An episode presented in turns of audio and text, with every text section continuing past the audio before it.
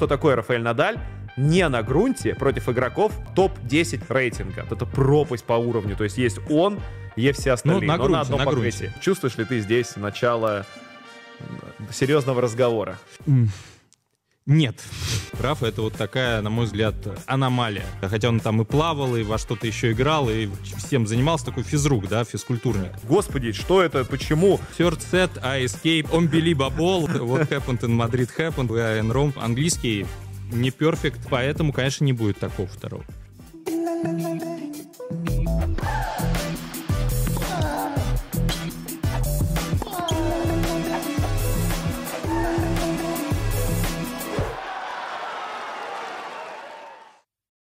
Так, у нас Рафаэль Надаль объявляет, ну, по сути, через свою команду объявляет о том, что он делает все возможное, чтобы вернуться к Australian Open. Мы тоже этого ждем, он целый год пропустил, мы его не видели. Получается, что проект больше, да, пока еще его как игрока не видел, да, мы пока еще его не застали. Но знаешь, какой интересный момент? Понятно, что Australian Open — это турнир, который он выиграл пару раз, э, но все ждут, что будет, когда начнется грунтовый сезон, насколько он к нему хорошо подготовится. И такой интересный момент по- по- получается. Теннис же ведь вид спорта это все-таки достаточно универсальный, он играется на разных покрытиях, прям принципиально отличающихся, да, вот на харде играется, играется на траве, играется даже на ковре, ну, или игрался на ковре, играется на грунте. И вот есть ощущение, что Рафа это один из примеров таких вот игроков, кому очень повезло, что вот под конкретно его навыки, под его особенности было не то чтобы создано, но так получилось. Вот это покрытие, грунт, оно прям его. Он король грунта, не зря об этом говорят, просто кричат все цифры, все его достижения. И тейк мой заключается в том, что Рафа Надаля мы бы не воспринимали как одного из величайших в истории, а он, безусловно, один из величайших в истории, если бы вообще этого покрытия бы не существовало.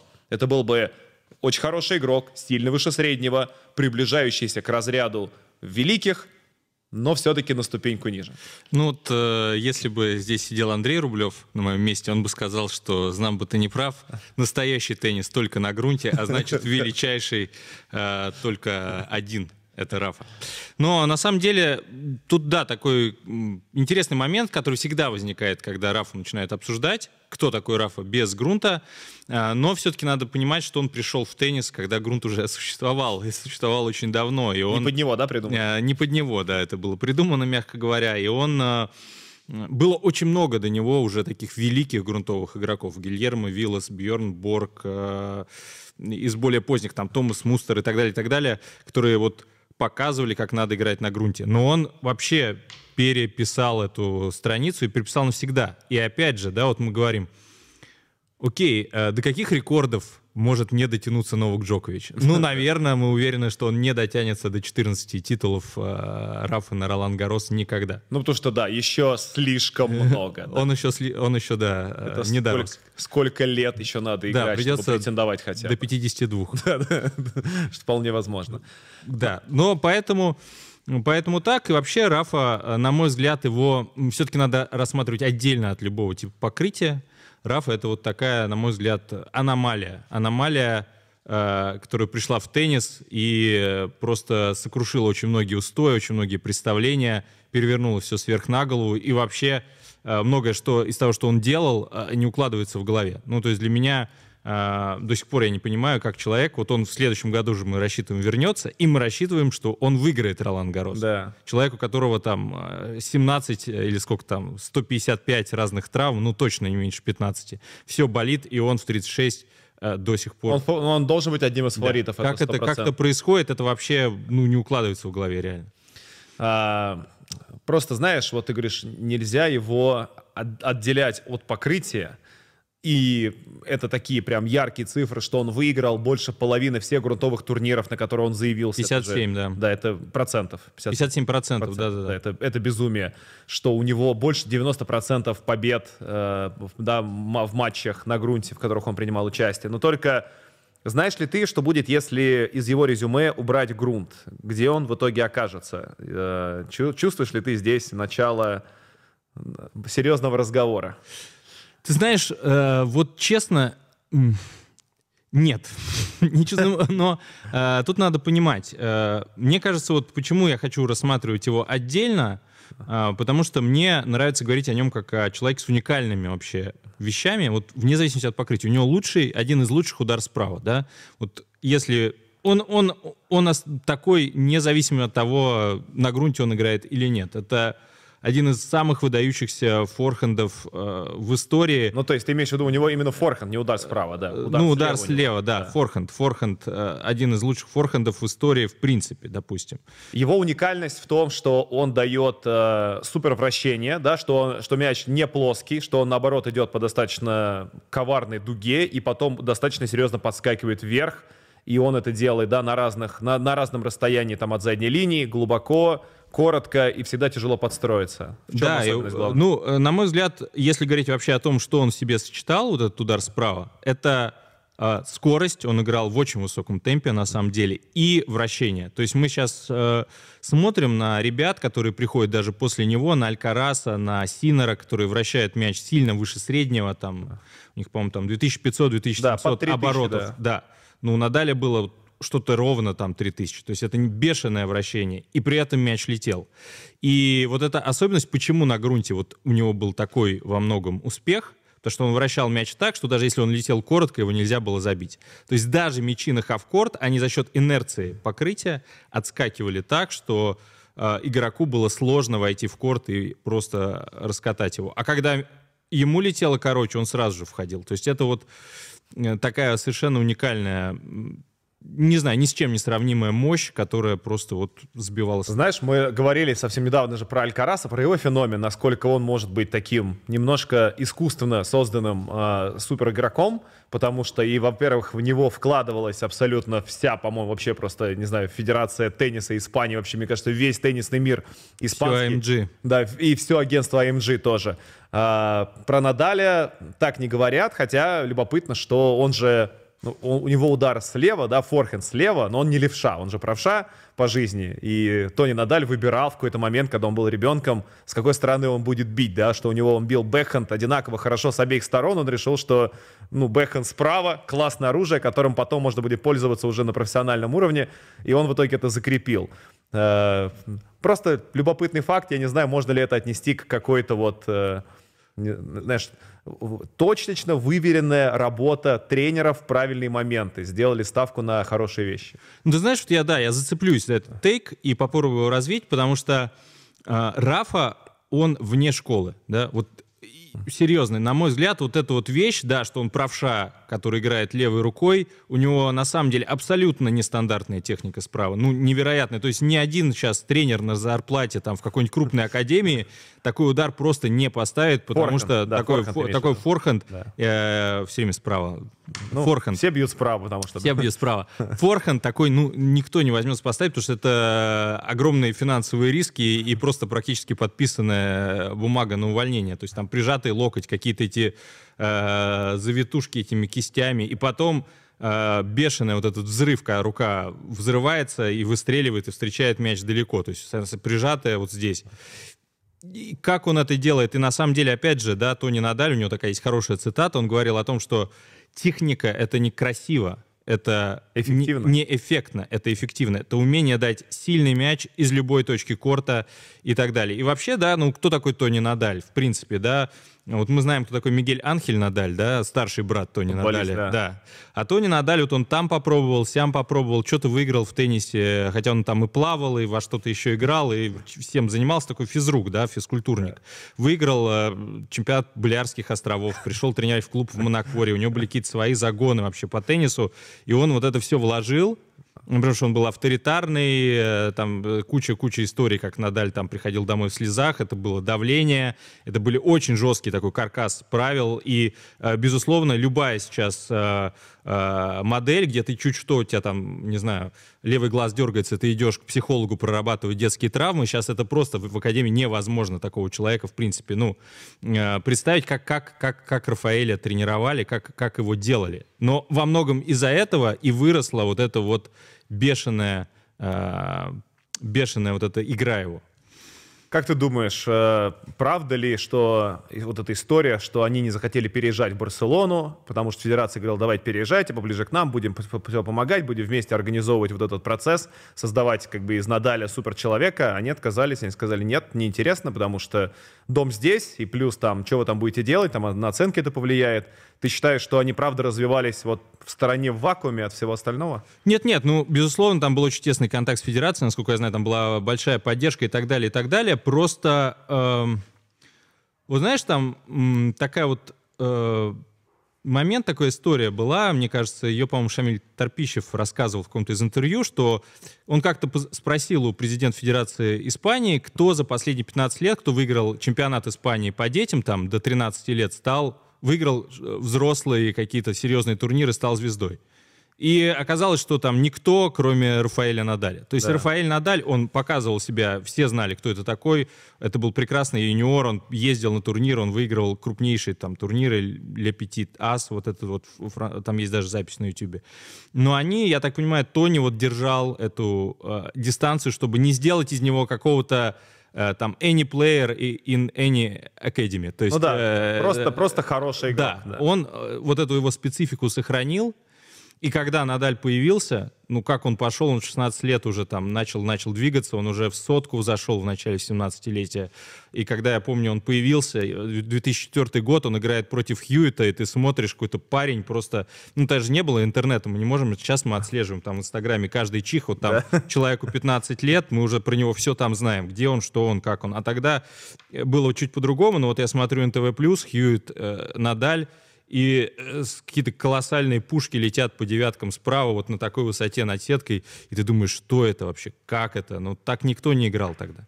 Да, и при этом э, худенький такой еще, да? Потом, ну, потом не такой, не такой, на, да, не такая мощная масса, а потом там через два месяца он играет с Федерером, Федерер, который выиграл Австралию 2004, да. э, играючи, и э, смотришь, как Федерер кладет вот этот свой знаменитый резак просто в 9, э, человек забегает под форхенд, просто вот так. Банана-шот, да. Да, кладет удар, получает в другой угол, несется, и вот этот свой банана-шот, и ты, ну, ну, такого, такого не было никогда. Это ты понимаешь, что, ну, что, как вот. Так, хорошо. В чем тогда вот эта вот аномалия? Ты говоришь, это аномалия, которая вот так вот родилась вне школы. Не, не надо да, связывать испанскую школу, по сути, с тем, что она вот родила такую, такого человека. Это вот конкретно продукт, э, да, вот Рафа такой особенный сам по себе человек. Его тренер Тони Надаль таким получился особенным, для него, видимо, оптимально подходящим, чтобы развивать его таланты. Uh, удар слева, действительно выдающийся. Что следующее аномальное, что, чего мы больше ни в ком не видим? Ну вот это вот, э, я считаю, что физическое и ментальное, э, потому что, ну вот Надаль, э, мы знаем, что он вот, ну, не знаю, можно вспомнить, я не знаю, я не помню ни одного матча, где бы Надаль избавлялся от мяча. Ну, то есть mm. любой удар он будет доигрывать. Вот тот же удар с двух рук, куда ему давили, все там пытались его передавить. Если можно добежать, вот даже кажется, что нельзя выкрутить мяч, он его будет выкручивать. Если надо вот, вот уже просто все там, безумные какие-то розыгрыши, я помню его матч в Риме с э, как раз Николаем Давыденко, там был какой-то адский темп, совершенно адский. Иногда сейчас смотришь и понимаешь, что сейчас такого темпа нет. И э, идет э, ралли каждый там по 30-40 ударов все и Надаль, и Надаль все, все играет, все тащит, все, все отрабатывает. Э, ну и Коля, конечно, тоже такой же был э, в этом плане, но Надаль еще. То есть вот ты понимаешь, что он э, доработает, доработает все. При этом мы же помним, да, как вот Надаль начинал матчи. Игроки стоят у сетки, подбрасывается жеребий. В это время Надаль прыгает, делает да, эти прыгает, кенгуру, да, да, кенгуру. Он пытается тебя просто стереть, потом спринт до задней линии, уже пульс, все. Ты, ну, все стоят, понимают, что это за Слушай, знаешь, по-моему, это хороший, это хороший момент, который очень хорошо был показан в Netflix, в Брейкпоинте в первом сезоне, где, по-моему, это был Тейлор Фриц, с кем он играл, и там хороший момент по трибуну помещении, когда Фриц выходит, готовится к матчу, и ну, просто готовится к матчу, готовится к выходу на площадку. И выходит Надаль, и там музыка начинает играть это давящее. Ну, они, естественно, подложили, но как будто бы реально на, на самом деле есть. Он выходит и начинает там, начинает бегать эти вот свои зигзаги, огромные, массивные. Ты думаешь, господи, что это, почему? Ему, во-первых, уже там 36 лет, сколько ему там, он уже такой, уже... Ну, дяденька в возрасте. Поживший, да. Поживший, уже... но это реально вот этот огромный какой-то, да, как кто, как какое-то животное. Без... Ну это в хорошем смысле, да, но это первый первобытная энергия, это дичи, дичайший адреналин, но а, штука в том, что он, выходя на этом адреналине, продавливая часто соперников там в первых сетах, он мог играть так... А, 6 а, часов. Ему принадлежит, по-моему, фраза, что теннис э, невозможен без страданий. Ему нравится страдать. Ему нравится чувство боли. Но это безумие. Он э, я научился, один такой. Я научился наслаждаться страданиями по ходу моей карьеры. Это да, это, ну, и это и есть аномалия. Особенная. Как, я помню этот шестичасовой матч э, с Джоковичем в Австралии 2012, вот они играют, и Надаль-то выбегивает больше, потому что Джокович давит. У Надаля никогда не было такой подачи, он подавал всегда практически всю часть своей карьеры. Хуже, чем и Федерер, и Джокович. Я не беру сейчас, да, вот э, подаванов, я говорю, а, а его ближайших конкурентов намного хуже. Но он э, держал эти подачи, потому что он выбегивал каждый мяч, он потом не мог стоять, они с Джоковичем, но человек просто получал от этого дополнительные выбросы адреналина адреналина. Потому что ну, мы знаем, да, в теннисе это спорт монотонный, и я уверен, что даже каждый, кто играл, интенсивно играешь матч, наступает э, момент, когда ну все впадло. Ну просто впадло играть в теннис. Ну просто, ну, ну вот просто. Э, у тебя отказывает... Что-то не получается в том числе. Ну, ну не да. хочется. У тебя отказывает, начинает отказываться тело, и все-все-все-все-все кубарем катится. И Надаль эти моменты переламывал. Он да. добавлял. Матч с Дани Медведевым, да, вот финал тот злосчастный, который мы все вспоминаем. Многие говорили, что Дани проиграл психологически, но было видно, что Дани пришел, первый сет снес, потом Надаль зацепился, был очень физический второй сет, и у Дани начали просто садиться. Ноги, а Надаль в 35 лет да, еще добавил и начал играть. И это, я уверен, этот ресурс э, он берет вот из головы, из этого ощущения, потому что, ну, ну вот это... И поэтому все говорят, кто, чью бы ты менталку взял? Сейчас идут вот эти споры, да? Там, да, да, ну да, Собери... Джоковича, да, или... Да, ну Надаль, ну Надаль. Ну потому что это ну, все бы хотели кайфануть, когда тебе плохо, больно, и ты не хочешь играть в теннис, и ты такой, оп, и пошел. Ты и знаешь, попер. кстати, это одна же ведь из самых частых фраз, которые вообще, в принципе, многие топовые спортсмены разных видов спорта произносили. Э, по-разному она звучит, но вот в исполнении Надаля она звучала так. «Я играю каждый розыгрыш так, как будто бы от этого зависит моя жизнь». Такое много говорили. Я выхожу на каждый матч, как на последний, выхожу на каждый поединок, как на последний, на там каждый бросок у меня самый главный, решающий. И вот, ну, мне кажется, что никто так не подходит под эти слова, да, ты видишь это на примере вот этой удивительной 20-летней карьеры, что чел правда так и делает. У него правда как будто бы вот либо сейчас, либо потом уже все. Ну вот ты знаешь, мне кажется, у него менталка в этом плане, она не теннисная даже немного. Он мне чем-то напоминает вот этих э, э, бойцов единоборства. Потому что ты выходишь, и у тебя весь спорт твой построен на том, что страхи, что ну, от этого зависит твоя жизнь, потому что да. ты выходишь, и тебя сейчас будет долбить там в UFC по всем частям твоего тела, и это драка, ты можешь ну, не выжить. И да. поэтому там люди просто с бешеной менталкой э, ничего не боятся. Теннис — это игра, да, тут все более немножко... Э, Никто не умрет. Нежные, да. да. Ты понимаешь, что у тебя от этого исход матча не зависит. А Надаль играл действительно так, как будто он выходил э, биться насмерть, и это прозвище его «Бешеный бык», она абсолютно вот такое, ну, маркетинговое, потом появились эти все значки, да, «Бешеный бык». Но это, это, это правда в его, в его отношении, это правда, это не выдуманное, да. Это вот когда мы говорим о технологии, да, когда Алькарас э, улыбается, у нас возникает сомнение. Мне всем кажется, что ему психолог э, так сказал, э, ну, делать, или как ты говоришь, там, агенты, то есть, да, ну, что это... Это медийно очень привлекательно, да. да. А когда ты видишь Рафу, который э, просто в пятый сет не знаю, там 6 часов бьются, он догоняет, бьет свой какой-нибудь там безумный этот удар банан, обводит откуда-то вообще из какой-то там просто деревни далекой, где ты уже не видишь его. И вот это вот, да, вот это все идет, раз, вот это. Но ну, это правда. Это, это по-настоящему. Это... Сопернику, наверное, тяжело. Кстати, в том матче как раз вот э, про, в том числе и с Федерером, где сколько ему было, 17 лет, где он Федерера обыгрывает, какой-то третий круг, что ли, это был. И все, ну, то есть там очень много было моментов, когда вот ты сейчас такого уже не наблюдаешь. Он выигрывает какой-то розыгрыш, ну, там важно, окей, там брейкпоинт заработал в середине матча, и он начинает вот это свое, да, вамос, и вот ты такой думаешь, так, сейчас бы уже кто-то бы начал ныть, говоря, что типа, а что это он такой эмоциональный, что он, он должен сидеть спокойно, забил, не надо тут радоваться, скакать по корту, а он после каждого скакал. Да-да, и вот это вот, это было безумие, и вот эта вот аномальность, вот это вот, э, ну, он такой, как, как будто вот, ну, не, неандерталец в хорошем смысле, то есть это такой первобытный тестостерон. Я просто знаю лично, э, и, и, ну, это все наслаивалось на безрукавку потом. Естественно. Э, такие лесные довольно подмышки, дикие эти шорты, которые там просто вот чуть-чуть щиколотки открыты, вот эти вот, еще такие карманы, как у сантехника, ну, то есть ты смотришь там просто, что это, как, э, вот. И я знаю, что многие очень э, такие э, девушки с художественным образованием, которые там учат поэзию, там изучают там кино, новую французскую волну, они фанатели от Надаля, потому что вот просто там запах вот этого пота вырывался, и они хотели, чтобы он их куда-то там унес, там на, на необитаемый остров, там, у, и меня... у них потом появилась э, большая семья, там, русская, испанская. У меня, у меня жена не посмотрит этот выпуск, не знаю, к счастью, нет, она у меня изначально э, учитель музыки, она тоже большая фанатка Надаля тоже. Ну вот. Нет, ну все, ну потому что это как бы...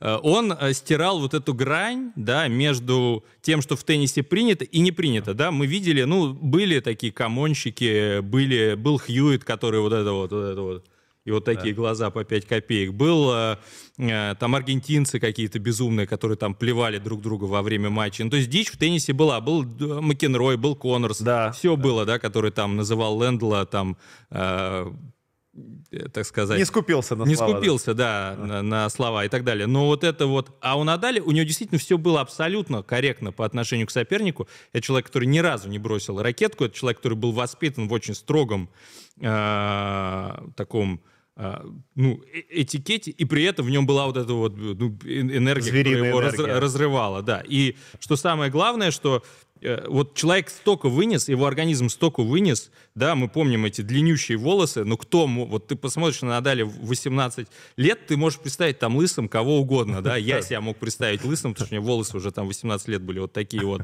Ты смотришь, но этот человек точно не полысеет. Ну, и мы понимаем, с какой стресс он перенес. Он, да. извините, да, когда мы говорим о Надале, вот об его аномальности, вот он появился в 2004 году, 17 лет, он уже стоял в сотке. И он пропустил тогда свой первый Ролан Гарос из-за вот этой травмы стопы.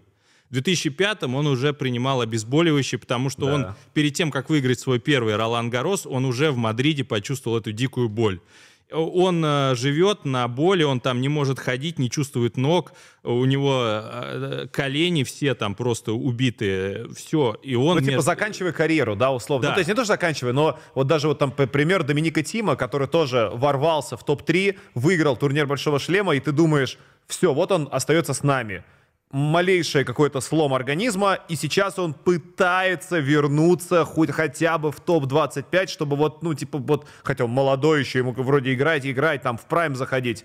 Надаль говорит, да, не то, чтобы Но... прям меня что-то беспокоит слишком сильно. И это показатель, на самом деле, таланта Надаля, потому что Надаль это, ну, а, понятно, да, что, опять же, вот многие относились э, в начале карьеры к Надалю как человек, который играет в конский теннис. Ну, вот, то есть я как бы не забегу, так, э, не забегаю, так задергаю, ну, условно, перефразируя одно известное выражение.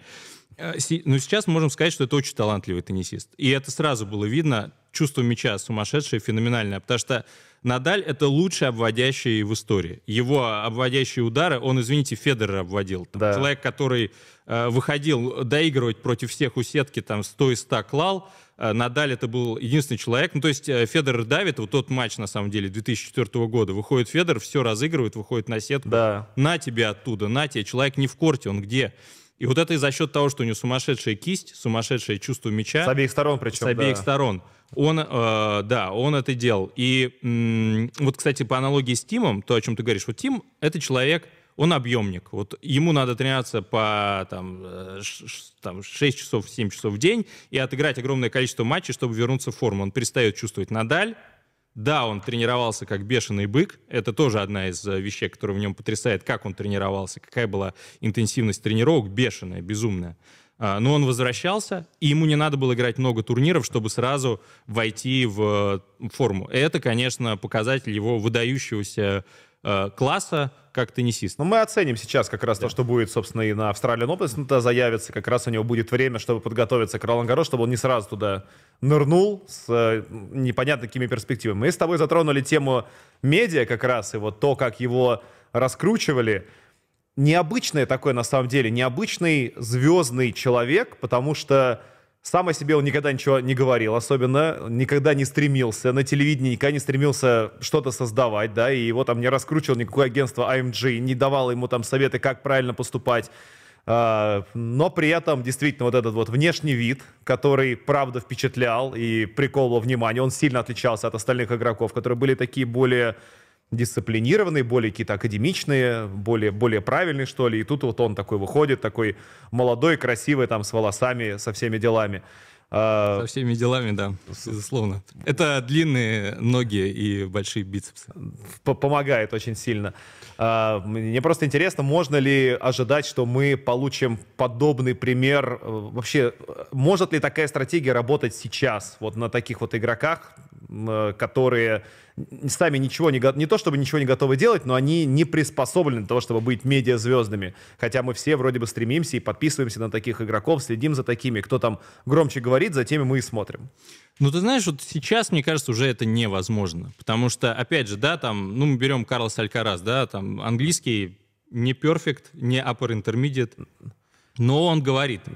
Хотя он бы, говорит, да, он говорит слова, понимает вопросы да. и отвечает на них. И да. он уже такой на стиле, ему этот стиль делают, под него уже есть прям вот видно, как человека одевают так, чтобы он выглядел, сумка Лувитон, э, у кого Гуччи круче, там условно говоря, вот это все. Э, Рафа был другой, и он в этом уникален. На самом деле такого и до не было, и после. Да, мы помним, как появился там Агаси, возмутитель, ну, Агаси, спас, да, да. парик, э, джинсовка, кислотный велосипед, но его продвигали, его продавали. Да. И выходит э, Рафа, длинные вот эти вот бриджи. И причем вообще, ну, кто знает э, теорию, откуда взялись эти бриджи? Их же не было. Вот как они появились? Там вроде говорят, он какой-то аниме смотрел, ему какой-то герой нравился. Вроде ему там вентиляция была без рукавки. Нет, нет теории, нет теории. И действительно, вот он, ну, первые несколько лет карьеры он вообще был не мой. Ну, потому ну что ну, да. его там спросишь, э, Э, что было в матче? Он там тебе говорит, э, third set, а escape. Ему говорят, не escape, run away, а escape. Вот. Он били бабол, вот это вот. Э, what happened in Barcelona happened, what happened in Madrid happened, and now we are, we are here we are, we are in Rome. То есть такие абсолютно, знаешь. При этом, знаешь, мне всегда в этом плане он напоминал каких-то героев из больших американских романов они часто вкладывали писатели какие-то очень умные мысли да. э, в головы людей, которые там, ну, такие были с особенностями, с особенностями. То есть э, они говорят какие-то простые вещи, ты думаешь, ну какая глубина? И вот э, я помню, всегда ловился на мысли, Рафа выходит, вот happened in Barcelona happened, да. and here we are, here we are Ну так даже думаешь, ну это же народная мудрость, это же роды годы жил да помер. Ну просто, ну действительно было, было, было, стало. Ну прямо... И вот такого, конечно, человека человека во всем. Это и не хорошо, и не плохо, это так, это уникально. Вы с точки зрения медиа вы не встретите. Это сейчас он уже может что-то там сказать, и ты там и действительно бывает очень интересные у него точки зрения, но когда он начинал, это вот английский по карточкам, это ну просто это вот что-то было невероятное тоже. И знаешь, э, важный же момент еще это то, что э, он то есть как, как медиа, да, медиа, может быть, и с ним уже на эту тему занимались, на тему ОКР, да, а, вот этого как раз расстройства, которое у него, ну, по всем, как бы, как будто бы характеристикам, по всем признакам, оно у него как будто бы есть, при этом он сам в этом никогда не признавался, может быть, это особенность как раз этого расстройства, чтобы не дать себя как-то уязвить, э, да, чтобы, не, чтобы тебе было просто комфортнее, но то количество ритуалов, которые он использовал во время своих матчей, перед матчами, да, душ за 45 минут, все четко по порядку, определенное количество вещей до, во время матча, после матча, определенные разминки, определенные вещи перед каждым ударом, перед каждым розыгрышем, мне просто, да, и, и, не знаю, вот то, что он играл всю жизнь одной и той же ракеткой, это тоже же, наверное, показательно, да, что у него вот этот бабалат, который перекрашивали под него всегда. Ну, вот, кстати, с бабалатом, я тебе так скажу, у меня есть такое ощущение, я не буду сейчас говорить, чтобы не нарваться, что так делают более-менее все. Ну, ну, ну, ты представь, что там э, ты входишь э, в сотню ну, вот, своей ракеткой, к тебе приезжает какой-то спонсор, контракт, другая компания, но ты играешь этой ракеткой, ну и, и, и что. Я уверен, что Джокович тоже, у него вот эта модель, которая постоянно меняется, постоянно обновляется, там Headspeed Pro, Headspeed там туда-сюда. Э, понятно, что это его кастомизированная ракетка, да. возможно, тот же самый Wilson BLX, которым он начинал, перекрашенный под Headspeed. Мы не знаем, но это очевидно так. А его ритуалы, это, конечно, абсолютное тоже вот, э, ну, уникальное явление, Э, опять же, вот я вспомнил, ну вот Хьюит был, вот Хьюит, он постоянно тоже сидел, вот это вот его, вот это вот, но до такой как бы вот этой вот э, степени выстроенности, да. монотонности, да. И опять же, это особенность психики. Вот вы не найдете такого человека с такой э, психикой, потому что его психика действительно выдерживала эту монотонность. То есть человек там 5-6 часов мог делать одно и то же. И вот этот его ритуал, что он раз-раз-раз, раз-раз-раз, все вот там, значит, шорты, которые так многих травмировали, как ну, он конечно, поправлял, да. вот, а многих если, наоборот. Если, ну, конечно, типа, если тебе, если тебе некомфортно в этих трусах, ну так поменяй их. Нет, нельзя, да, потому что да, это да. вот часть, часть процесса, поэтому я буду трогать их И его троллили, его тот же Содерлинг, который, кстати, обыграл на... Да, э, Ролан Гарос уникальный, на самом деле, теннисист, которого он на нуклеоз срубил. Ну вот, мне кажется, надо было быть таким, что, как Содерлинг, чтобы надали обыграть. Вот он его пародировал, он во время матча его троллил. И все равно Рафа, вот он... Э, переживал это, да. Да, он это переживал, он ранимый, но он остался верен себе. И вот эти его бутылочки, то, что он всегда с одной ноги переск... Ну, то есть вот этот комплекс ритуалов, это, конечно, уникально. Причем э, мы не можем сказать, что у Федора были какие-то... Они были, но не было никогда такой вот э, зацикленности. Не было и у Джоковича, ну, у него есть да, тоже... Мне кажется, что плюс-минус у каждого человека есть какие-то... Да, просто ну... у кого-то в супер маленькой то форме, а у кого-то прям да, большой. Это, это... Здорово, что ему это не то, что не помешало, видимо, помогло. А если и мешало, то тогда еще круче, что он это сумел побороть. Это Конечно. Не, ну, я вот считаю, что в этом плане Надаль... Сколько он всего преодолел в своей карьере. Вот мы сейчас говорим, что вот это вот пограничное состояние между быть и не быть, в котором он находился, то есть для него это действительно был вопрос жизни смены. Ну, то есть я всегда вспоминаю его вот 2002 год. А, уже Надаль, ну, на, не то, что он за всеми пределами. Он играет, он не чувствует э, стопу, он не может ходить, он, э, ему плохо, он выходит и две недели играет. Это э, можно объяснить, что это феноменальное тело, да, безусловно, какое-то невероятное, что он компенсировал свои вот эти вот проблемы другими вещами. Но это э, феноменальная психика, феноменальное Выдержка, да. желание жертвовать собой, да. жертвенность. Вот у нем это было, он об этом постоянно сам так или иначе говорил, и это, конечно, э, ну, что-то невероятное. Я думаю, что вот этим он и, и, и, и запомнится как ну, уникум.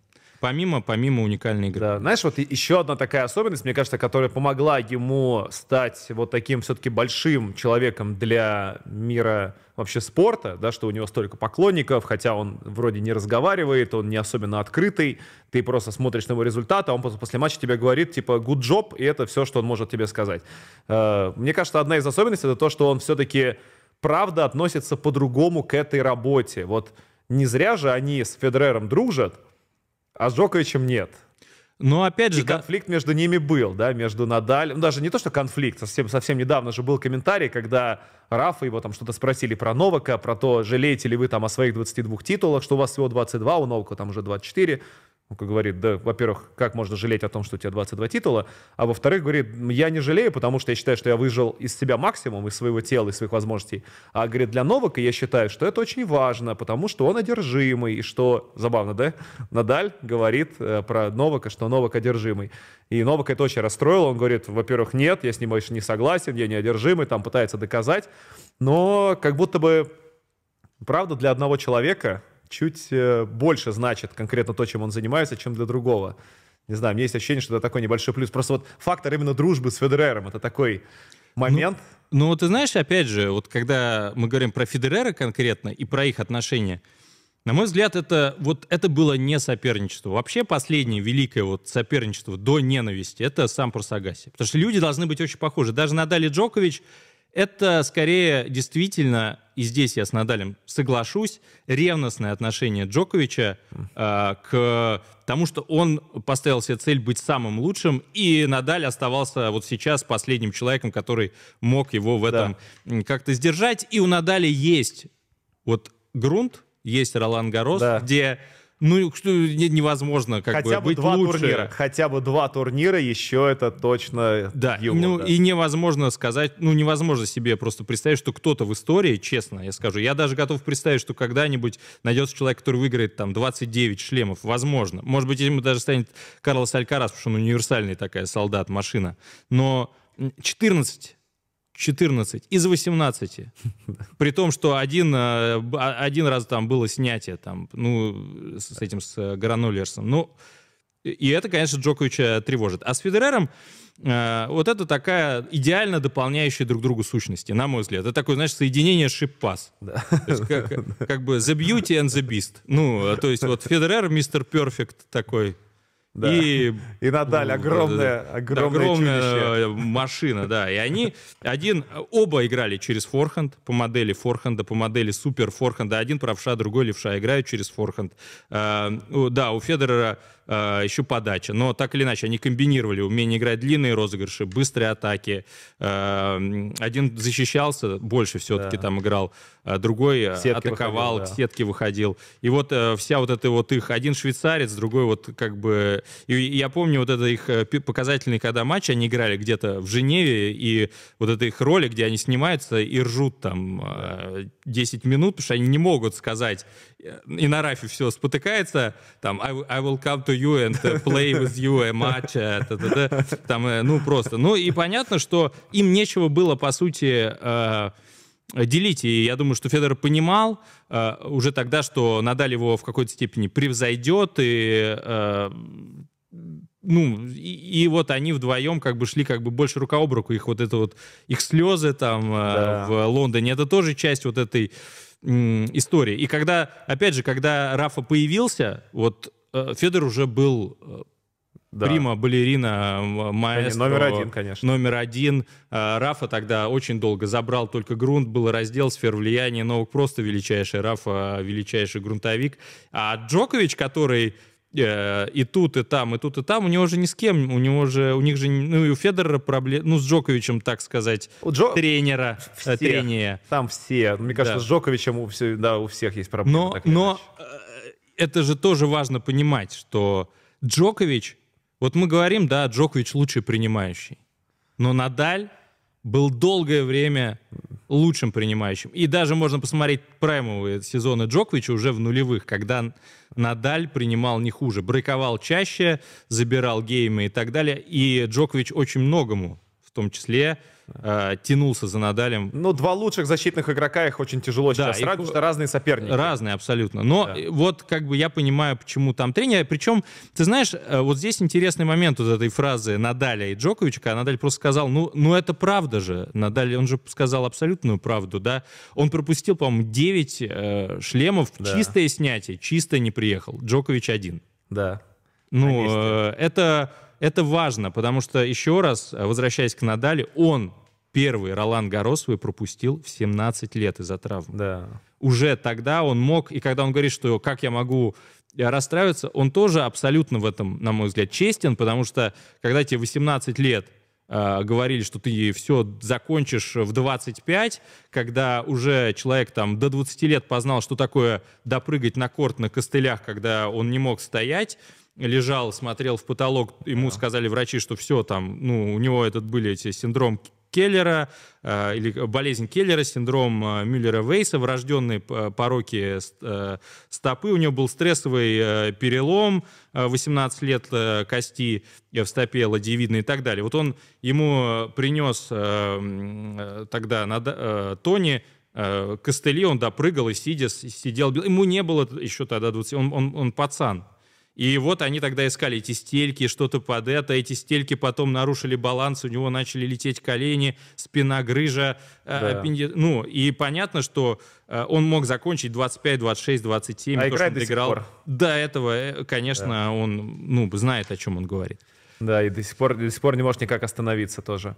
А, ну хорошо, смотри, мы доходим до вот этого момента. Кстати, дальше последний, наверное, по этой теме, что еще была такая фраза тоже у Надаля хорошая, что если ты не проигрываешь, это тоже, возможно, как раз ка- камешек в огород Джоковича, что если ты не проигрываешь, типа ты не страдаешь, ты не можешь в полной мере наслаждаться победами. И как будто бы, типа, Джокович, ты же всех обыгрываешь, у тебя нет конкурентов. Ну какое, какое это, как можно от этого кайфовать? Когда ты понимаешь, что ты лучший, у тебя просто нет оппонентов, и ты выигрываешь. Я просто думаю, что Джокович на это реагирует как, типа, я, come on, я тренируюсь каждый день, тренируюсь больше всех. То, что у меня там самая хорошая голова, самая лучшая физподготовка, и там я себе создал самые лучшие условия, самая лучшая команда, это не моя проблема, что остальные так сделать не могут. Я думаю, он поэтому в том числе Но, жалуется. да, конечно, но и опять же, все-таки Надаль, он здесь тоже говорит и о себе, потому что, да, несмотря на все свои проблемы в 17, 18, 19 лет, было ощущение, что Надаль на самом деле до 36 не доиграет. Да. Очень у многих тогда. Но вот в тот момент, когда он вы, начал 2005, 2006, 2007, 2008, вот эти первые четыре Ролан Гароска он забирал, а, особенно начиная со второго, просто всех э, сносил. Да. А в 2008 году а, была победа над Федерером 6-1, что-то 6-3, 6-0. Это просто было максимальное уничтожение, э, так сказать, на пацанском языке это называют аннигиляцией. Ну, э, то есть... И он был настолько сильнее всех физически, настолько быстрее, настолько э, мог давать большую интенсивность игры, особенно на грунте. Настолько вот эти вот его тяжесть, его ударов, да. его разгон э, были для многих недоступны, что ну вот казалось, что и он сам говорил, его как раз как-то спросили, что Uh, вот каково это выигрывать с запасом? Он говорит, ну да, когда-то вот в молодости да. у меня был запас 30%, я это знаю, но потом... Сейчас уже вот, его нету, да. Да, эти победы стали гораздо менее предсказуемыми, потому что я вообще, выхожа, выходя на э, турнир, приезжая в Париж, не, каждый раз уже не знаю, доиграю ли этот турнир вообще до конца и так далее. Но был период, и да. он говорит в том числе о себе здесь. Это яркая фраза, когда ты как спортсмен, ты бьешься с другими величайшими, такими как там Новак и Роджер, и позволяешь себе фразу, что я реально запас 30% перед остальными. Это Но это было, да, когда... На таком уровне это огромное просто, это пропасть по уровню. То есть есть он, есть все остальные, ну, на грунте, на одном на покрытии. Грунте. На да. грунте и в период, когда э, Федерер, э, ну, не мог с ним на грунте ничего поделать, как не пытался серьезно, а Джокович еще да. не взлетел, но, опять же, Джокович э, на Ролан Гарос, получается же, обыграл Рафу всего лишь то ли сейчас вот у меня за, за, забыл два или три раза, то есть точно была э, из последнего победа в 2021 году. Э, да, два раза он его обыграл, два раза. Ну, Не хорошо, давай, тогда нам нужно все равно, мы подводим итог, э, возвращаясь к этому самому грунту. Если мы отнимаем у Рафаэля 14 титулов на Ролан Гарос, на грунте остается у нас Australian Open, Wimbledon, US Open, 8 титулов за карьеру. Прекрасный результат, который, конечно, уже не так хорошо смотрится ну, как сказал в общей бы картине. Джокович, not too bad. Да, да, да, неплохо, ничего выдающегося. Знаешь, ну мне как? больше... Ну, 8 шлемов это, это, это чума. Ха... Я... Про то и речь, что есть просто у тебя пул tier-1 игроков, претендующих на лучшего в истории, и есть там, не знаю, tier-2, кто за ними стоит, и возможно, что он даже не в tier-2, с восемью только титулами. Возможно, что он нам уже на третьей где-то ступеньке находится. Uh, у него, вот тоже, мы берем всю его карьеру великую, у него хорошие показатели там против Джоковича, против Федерера, если мы берем грунт. Если мы не берем грунт, то он Джоковича обыграл не на грунте всего 9 раз из 31 процент побед 29. Федерер обыграл всего в 40% матчах не на грунте. И, я не знаю, удивит тебя это или нет, но э, против сильных соперников, я специально посмотрел, что такое Рафаэль Надаль, не на грунте против игроков, э, там топ-10 рейтинга, там рейтинг Илу я считал, там больше 2200, ну высокий, то есть топ-10, топ-5 игроки мира. За карьеру процент побед у него в таких матчах меньше 45. И это ну, это не прям не впечатляющий результат. По сравнению там с Джоковичем, у которого там процент этот около 70, у Федерера там около 60, как будто бы не конкуренты, как будто бы игроки все равно вот разного уровня, и реально одно вот это покрытие, да, мы говорим про его уникальность как человека, но все-таки возвращаясь к моему стартовому э, мнению про то, что покрытие реально сделало ему карьеру, мы бы на нее совершенно по-другому смотрели, если бы теннисные боги изначально не придумали бы грунт.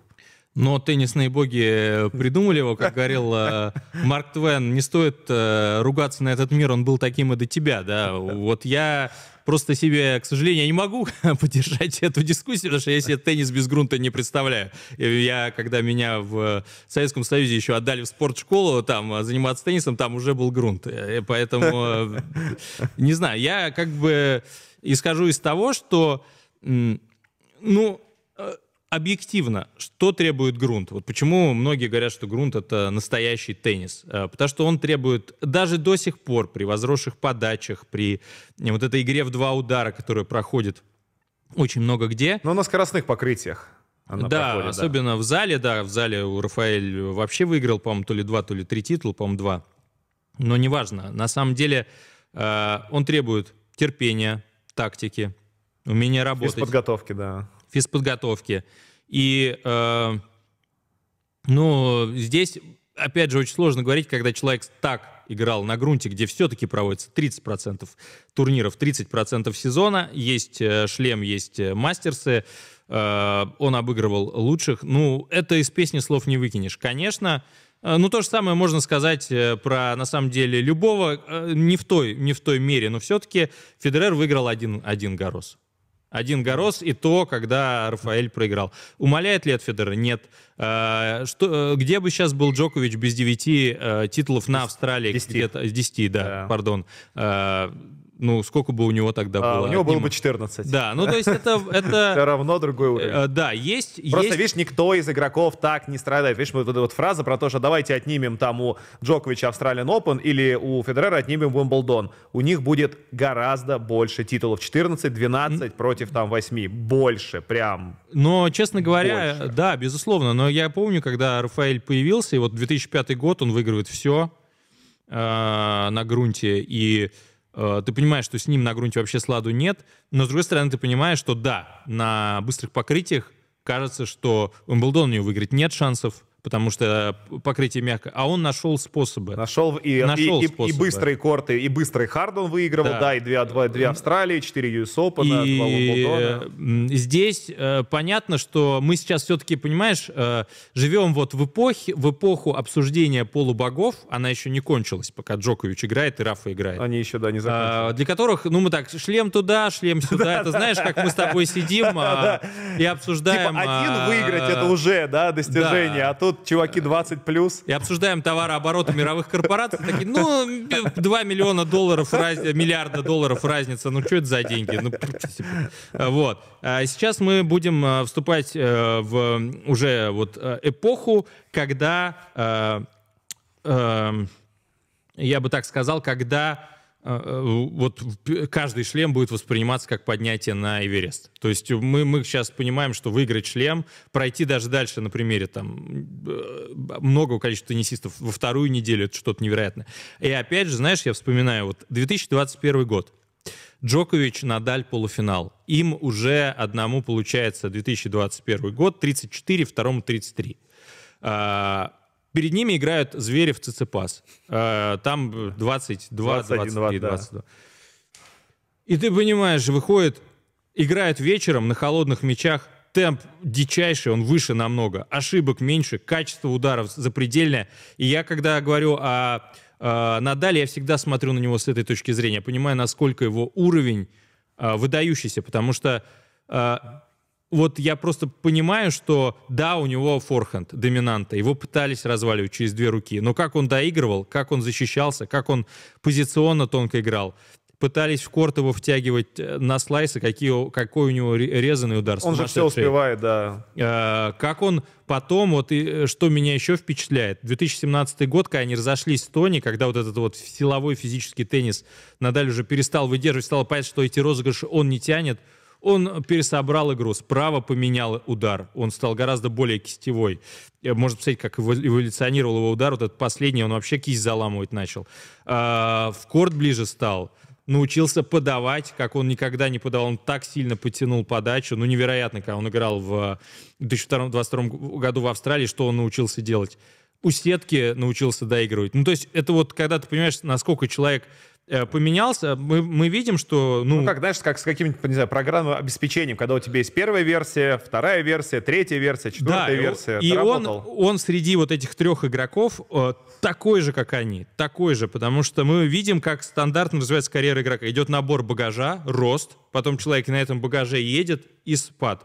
Э, это можно вот просто многих даже великих чемпионов называть. Да э, никто так не мог Да. э, менять свою игру. Так даже, ну, не то, что его поколение, там, Бердах, Манфис э, и так далее, и так далее, а те, кто были до них, и сам просто это касается, и Агаси, сам просто стали съедать, и он уже не нашел себе ресурс поменяться. Вот в этот переломный для теннисиста период 29-30 Надаль это сделал. Поэтому для меня, честно, вот шлемы, я, я просто понимаю, насколько это ну, невероятный теннисист, насколько непостижимый. Давай последнее тогда. Как ты думаешь, э, возможно ли повторение вот этого сочетания скиллов, талантов и вот ментальной подготовки, в том числе ОКР, и как бы его, такого игрока, если бы он появился бы, развивали бы сейчас, в том числе и через медиа, потому что, знаешь, я вот э, думаю, если бы вот у него же была, у Надали была автобиография, да, в 2010 году,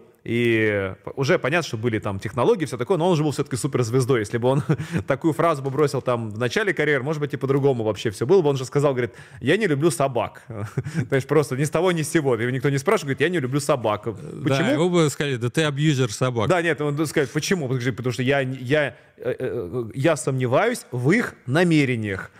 Ну, как бы, и, ну, мне кажется, для многих на, на этом бы все закончилось. Сказали бы, ну, вам, молодой человек, туда. Вот. Да, да, Там в- вы, в Корею. Я- да, там вы Э, оставайтесь. пожалуйста. Но я считаю, что нет. Э, Я вот все же скажу, что э, сейчас мы вступаем в век, э, ну, во время, эпоху век, боже мой, э, продюсирования, да, игроков. Вот э, мы видим, как... Что такое Карлос Алькарас? Карлос Алькарас — это талантливый парень, я не спорю. Но он как спродюсированный поп-хит. Вот талантливо написанная мелодия, и потом все, аранжировка продумана так, чтобы он заходил в 100 из 100 случаев. Ты слышал, и все, там, первый чарт. Не у тебя он попадает в голову, ты не можешь выкинуть. Надаль — это человек не... Это человек, э, вопреки всему, э, став... Это, это, это, это что-то непонятное, Ну да, мы пора- неизученное, сделанное не по шаблону. И такого не будет больше. Все, это надо понимать. Эта эпоха уходит. Сейчас мы видим, как теннис двигается в сторону элементов. Да? А, Ну, потому что мы видим, как затачиваются определенные элементы. Если ты не подаешь э, косую вправо, которая улетает вообще сразу же, ты идешь пешее эротическое. Не даешь кик, идешь пешее эротическое. Доигровки нету, подачи плюс один, идешь пешее эротическое. Когда Надаль появился, он вообще не, он вводил подачи в игру, э, мяч в игру. Он, э, с одной стороны, умел много из того, что сейчас будет утеряно, с другой стороны, э, не умел того, что сейчас невозможно Ну да, не уметь, является обязательной программой. И он был настолько вот не, необычный, настолько вот уникальный, то есть ты понимаешь, такого игрока больше не будет. Как не будет и Федерера, не будет на самом деле и Джоковича, который на самом деле это продюсирование во многом и придумал, потому что вот он затачивая свою уникальность, но она Да. заточена под него, он вывел эту формулу, по которой, кажется, сейчас э, э, игроков, э, что, ешь, что есть, как спать, что, ну, то есть это все уже разложено, и по этой Можно формуле можно просто, да. воспроизводить э, теннисный цикл подготовки. Поэтому, мне кажется, нет и не будет игрока, который... Вот мы сейчас, чего нам не хватает? Мы видим, как а, ребята молодые играют, один начинает очень много поправлять там прическу в какой-то момент, второй начинает орать там на все подряд, третий а, играть бросает, а, брейканули, все, Да, ты игра- уже сет отдал. да.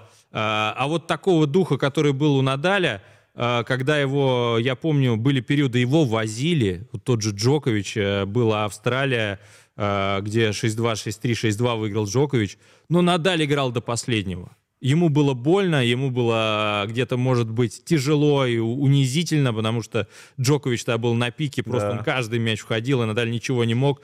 Но он все перепробовал. Он все, он этот выстрадал, вот этот э, финал. И пережил его, да. не было никакого там разговора с э, своим боксом, рассказов, что я не могу, да как играть, да что за день, да что за мячи, да куда туда. Ну, это, это то, что уходит. Э, И поэтому, конечно, не будет такого второго.